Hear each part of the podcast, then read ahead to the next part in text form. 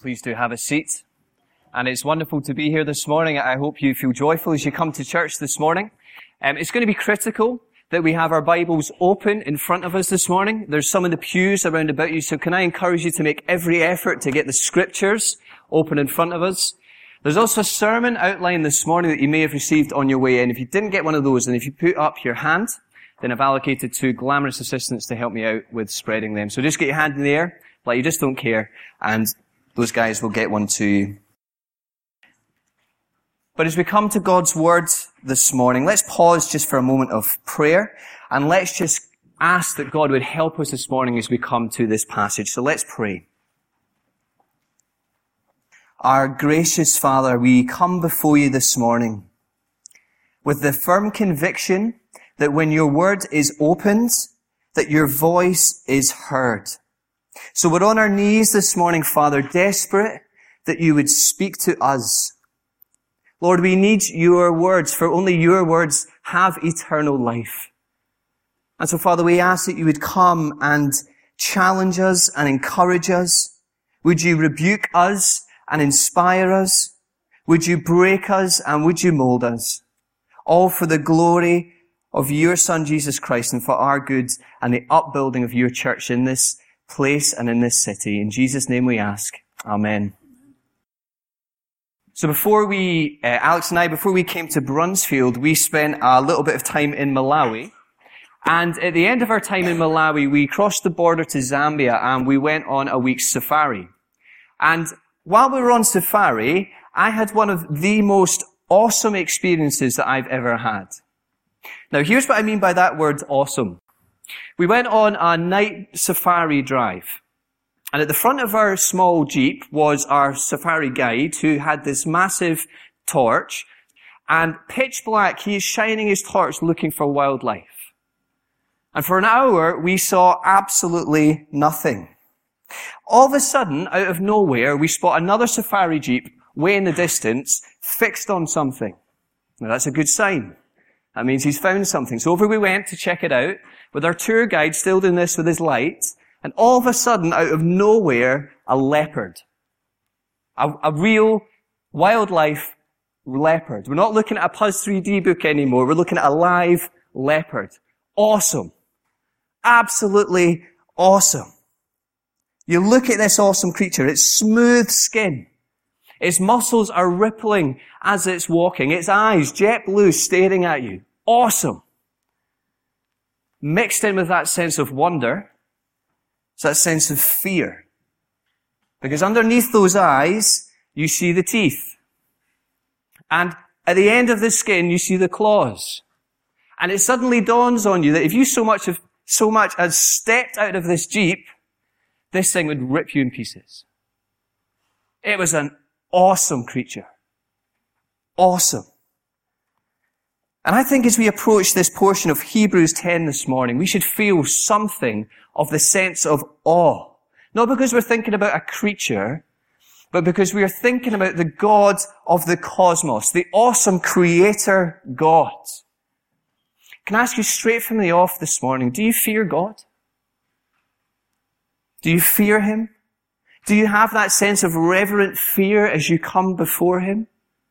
Do you come before him recognizing his majesty, that yes, in Christ gloriously we can call him Father, but all the while acknowledging that we are the creature and he is the almighty creator, that he is eternal and we are temporary, that he is big and that we are small, that he is holy and we are not, that he is the awesome God.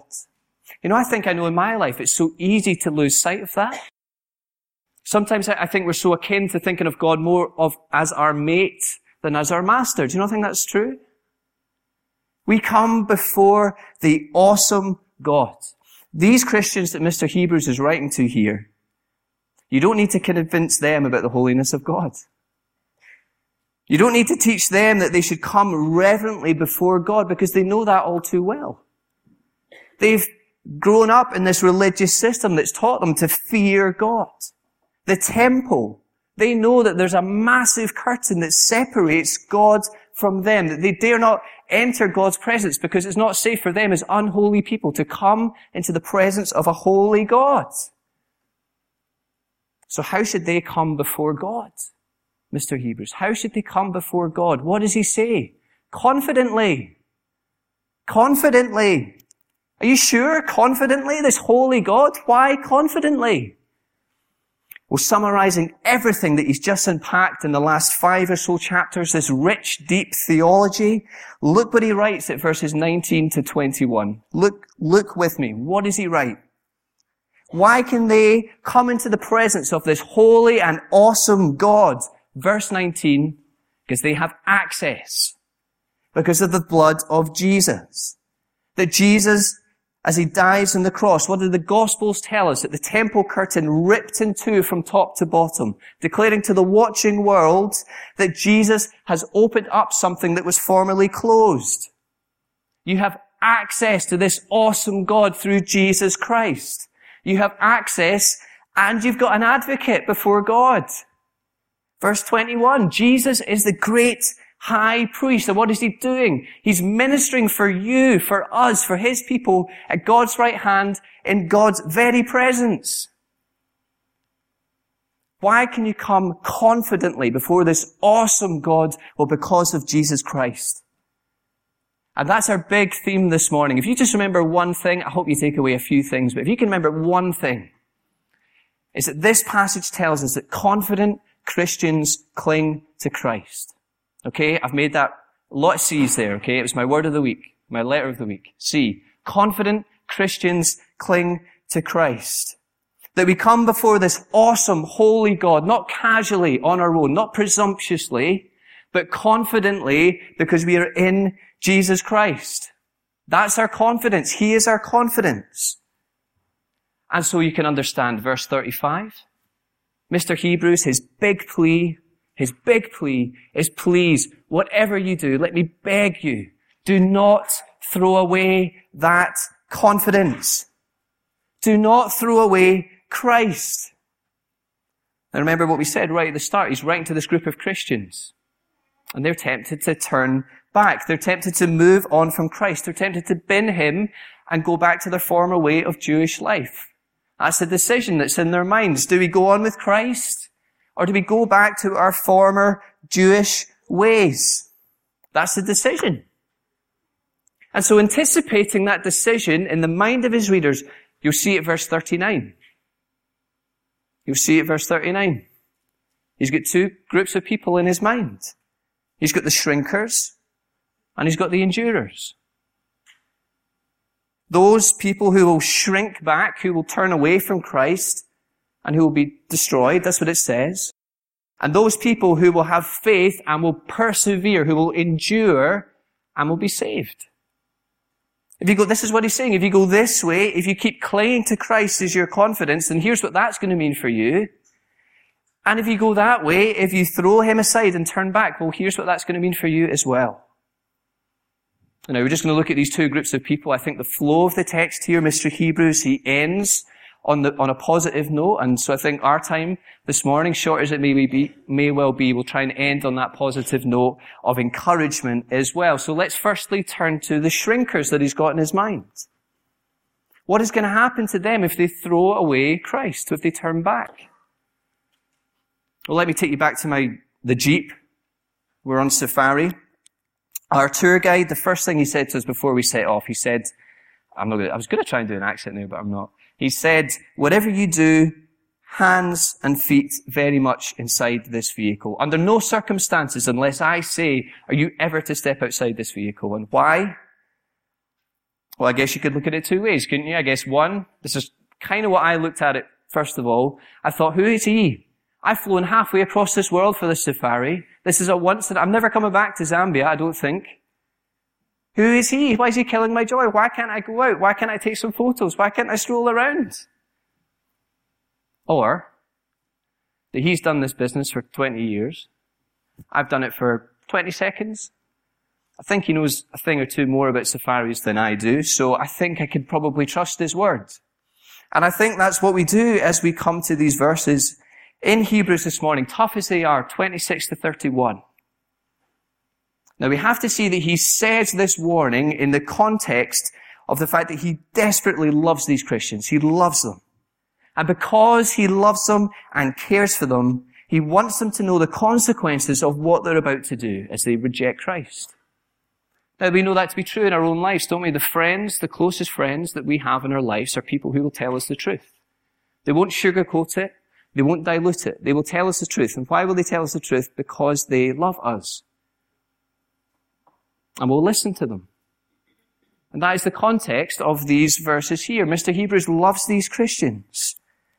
And to my mind, he makes the strongest of the warnings here that he's made in this letter. If you remember, we, we've seen two warnings so far in this letter. We've seen one at chapter two, and we've seen one at chapter six.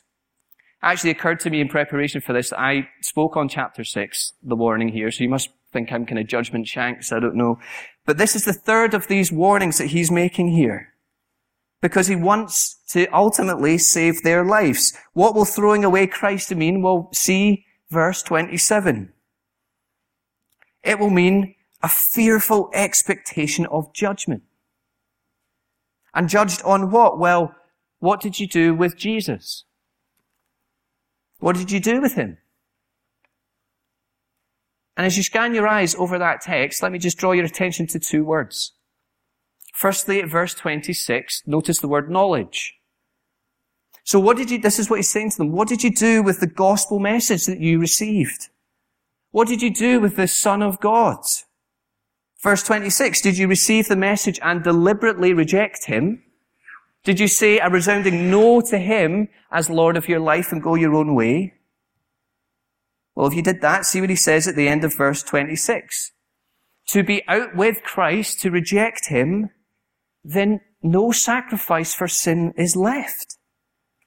That you will one day stand before God, this awesome God, not on the basis of Christ's righteousness, his perfect life, but on the basis of your own righteousness. And let me tell you, you will not win. And to help them picture what they are doing as they reject him, secondly, notice the word trampled at verse twenty-nine. To reject Jesus is akin to trampling over him. Now, if you think about it, I don't know if you've been here during August when the festival's on, but you go up into the Royal Mile, and people are flying you all over the place, aren't they? Hitting you with flyers everywhere, everywhere. And what do people do if there's not a bin around? Well, they get the flyer and they throw it on the floor. And what happens? People just trample over it. They don't care about it. They just trample over it. Now, Jesus uses that word trample in Matthew five in the Sermon of the Mount as he talks about salt being saltless and therefore worthless, good for nothing but to be thrown out and trampled, trampled under men's feet. And so what will that judgment lead to? Well, see verse thirty-one, and this is a, a really intense statement he makes here. He will, it will lead to the dread of falling into the hands of the living, awesome God.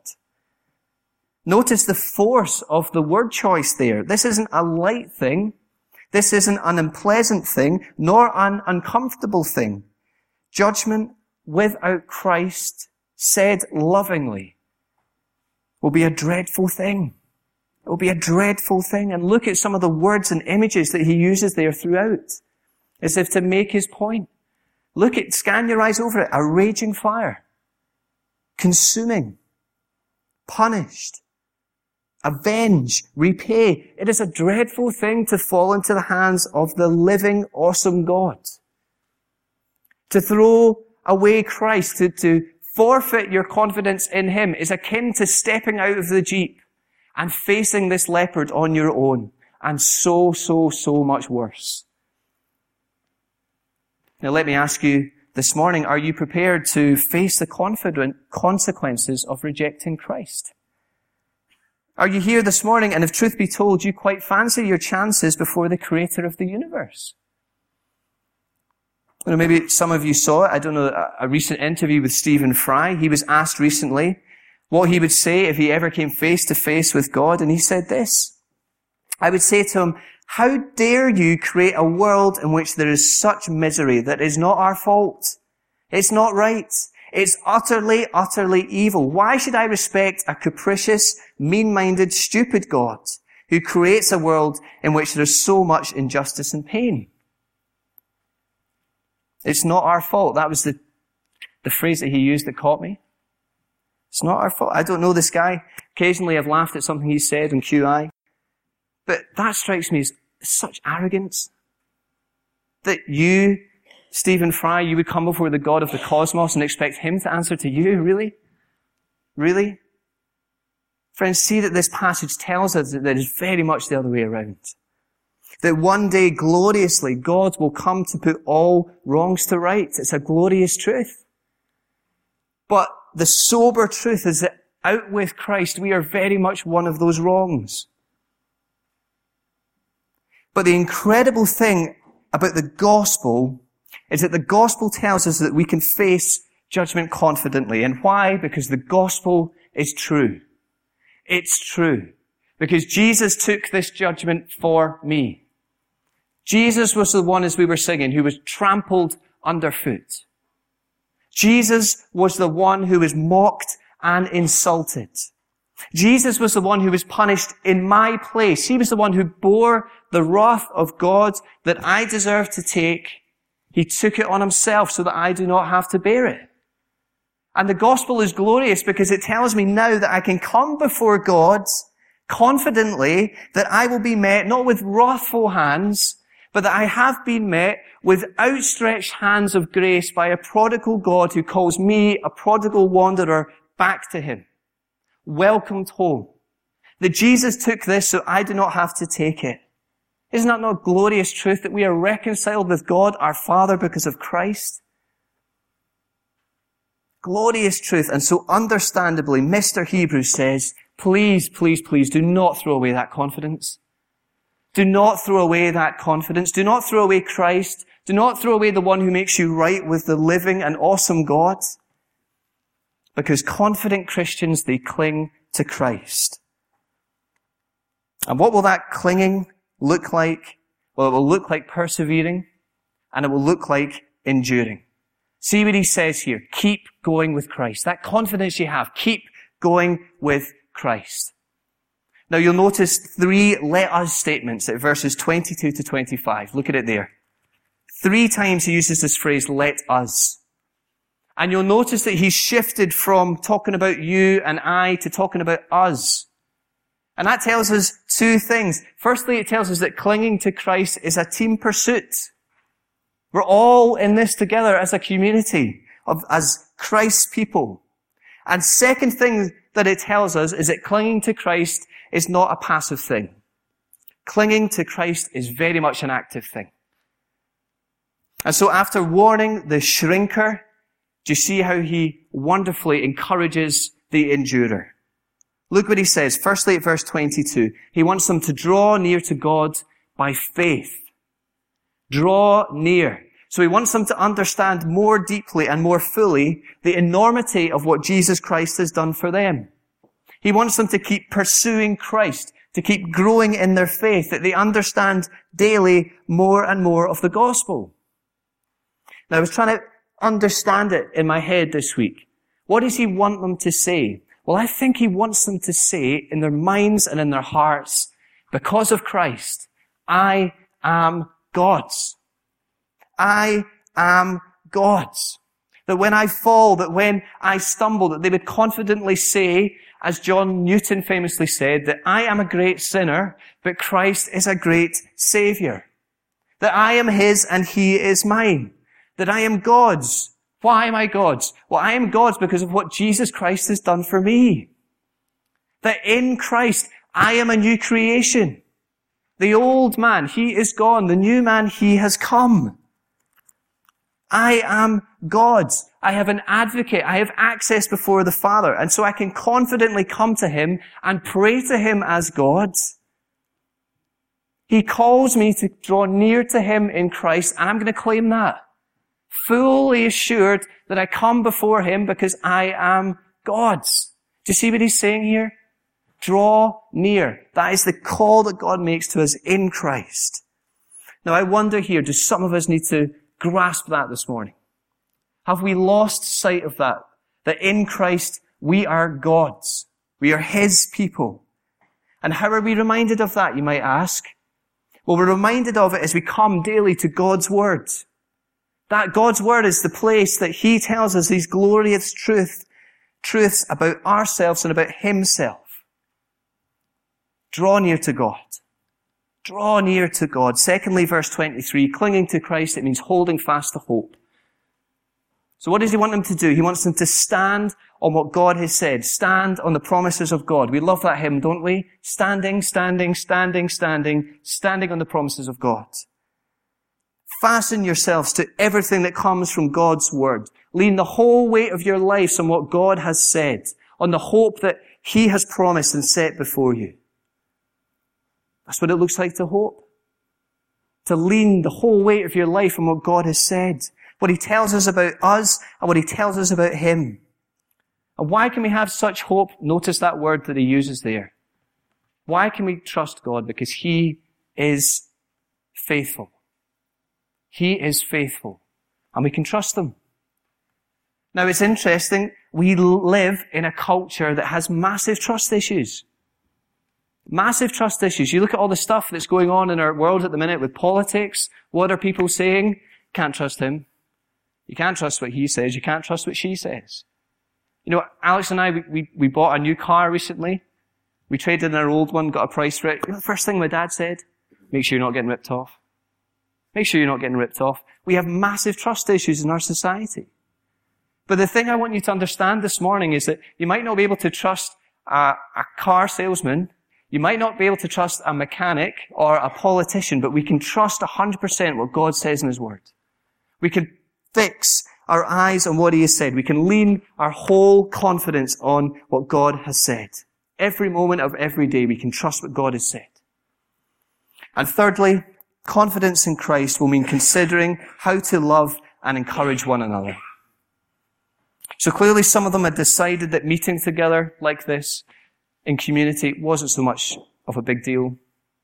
We can kind of go out on our own. That's what they'd thought. And he's warning them here that that is a dangerous game to play.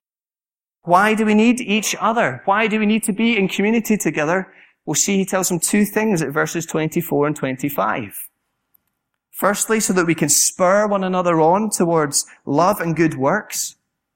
And secondly, for mutual encouragement. I must admit, I, I find this one of the greatest joys of being part of this church family here. I think about some of this, the, the interviews that we've seen up here with people recently, and I'm massively encouraged. As we had Kate and our Bruce and their family up here a few weeks ago, and Johnny asked Kate, what is the one thing that we could be praying for you? She could have said a hundred things, really. But what did she say? I want you to pray for me that I would live and love Jesus Christ. You know, we had the pleasure of having Caitlin to our home group on Wednesday night, and we asked her, what could we pray for her? How could we be supporting her? And she said, I'm starting a new job on Wednesday. Can you pray that I would be a good witness in that new job? And for both of those prayers, I thought, yes, that's what I want in my life as well. I want to be standing out and speaking up for Jesus. I was massively encouraged.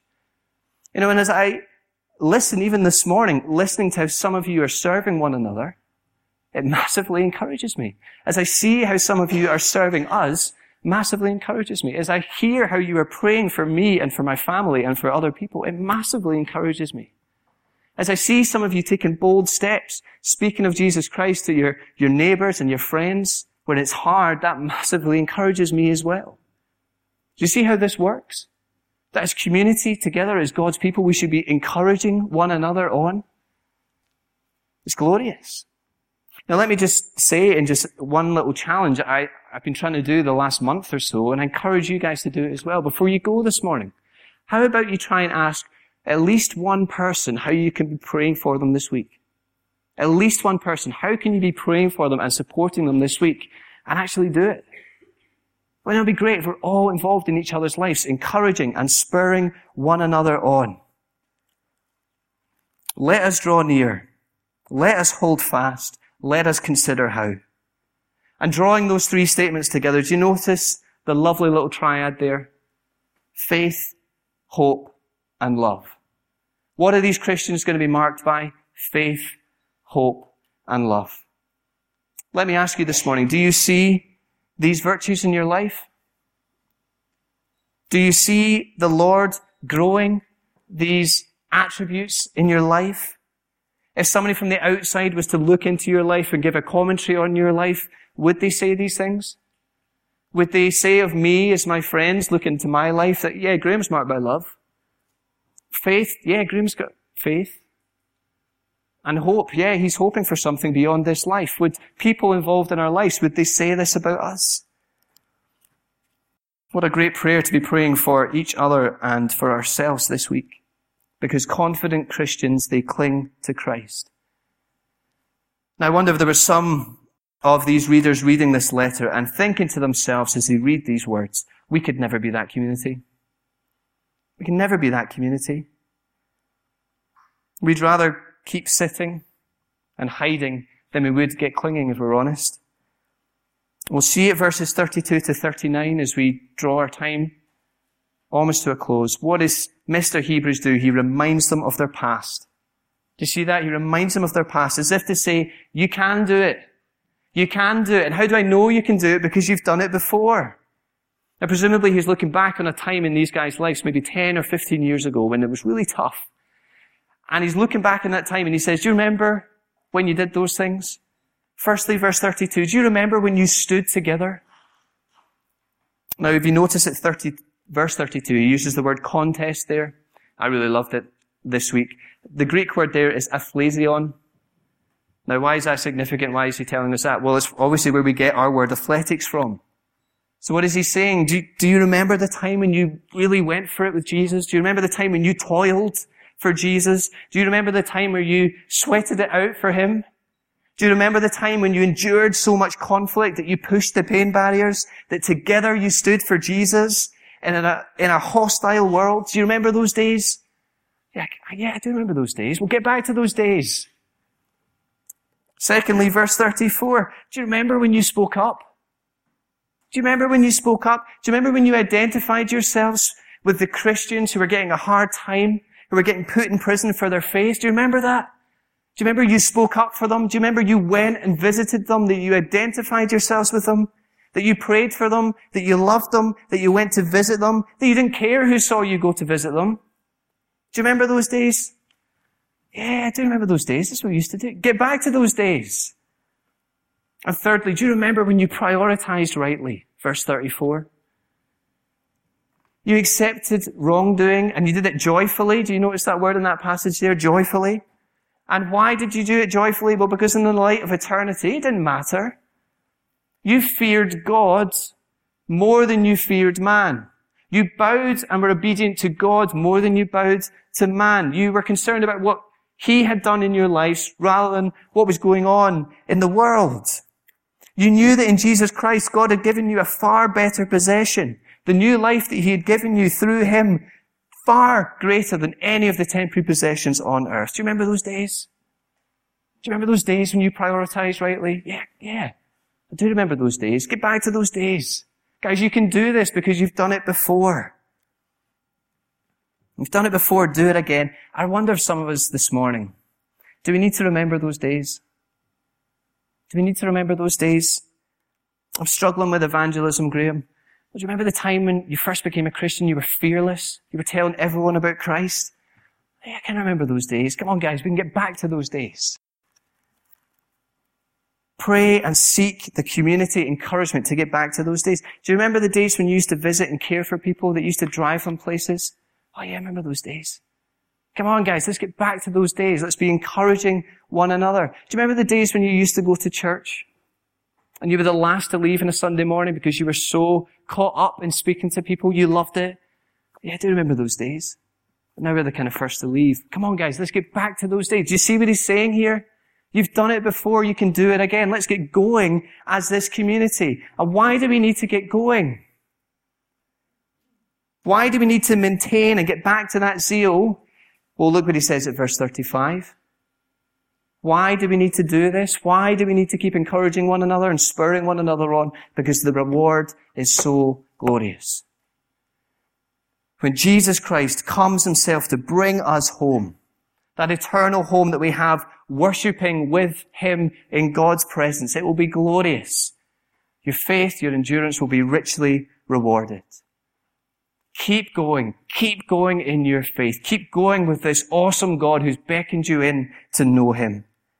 Be those people who do not shrink back, but be those people who live by faith and by faith in the Son of God who gave himself for you. Confident Christians, they cling to Christ. Now, as we close, let me just tell you this story that I read in this book this week. It's been a freebie at the front for months. I don't know if anybody's read it, but it's it's a great one. And it's stories of student ministry that goes on around the world. This organization called I F E S, so International Fellowship of Evangelical Students. I read this story, the testimony of a woman called Ruth. And her husband, Neil, he worked for I F E S, and he took the whole family to Ecuador for his job. And one night, as the family are walking home, Neil is attacked, and Neil is shot, held at gunpoint. Thieves enter, take his car, and he's left to bleed to death with his son in his arms, sitting by the roadside. And he bled to death.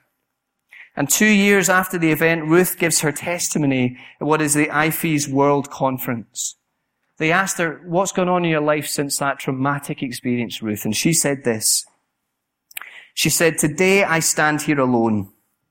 With Neil, when Neil was shot almost two years ago, all of our family dreams and ministry dreams were suddenly cut short. But I am here today to testify to three things.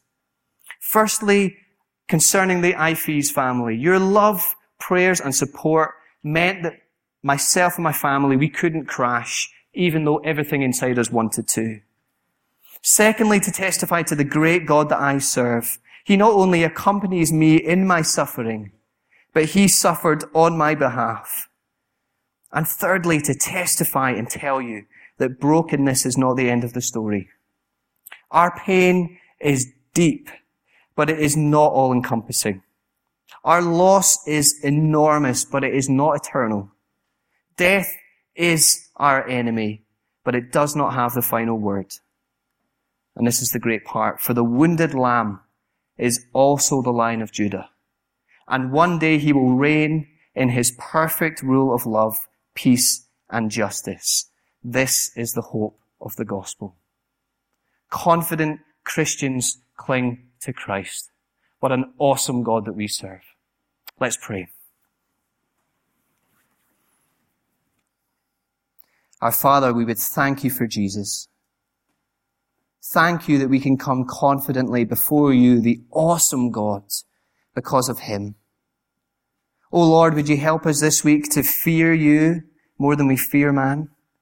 Would you help us to love and be obedient to what you have said, regardless of the consequences? Father, would you help us to trust fully in what you have told us in your word?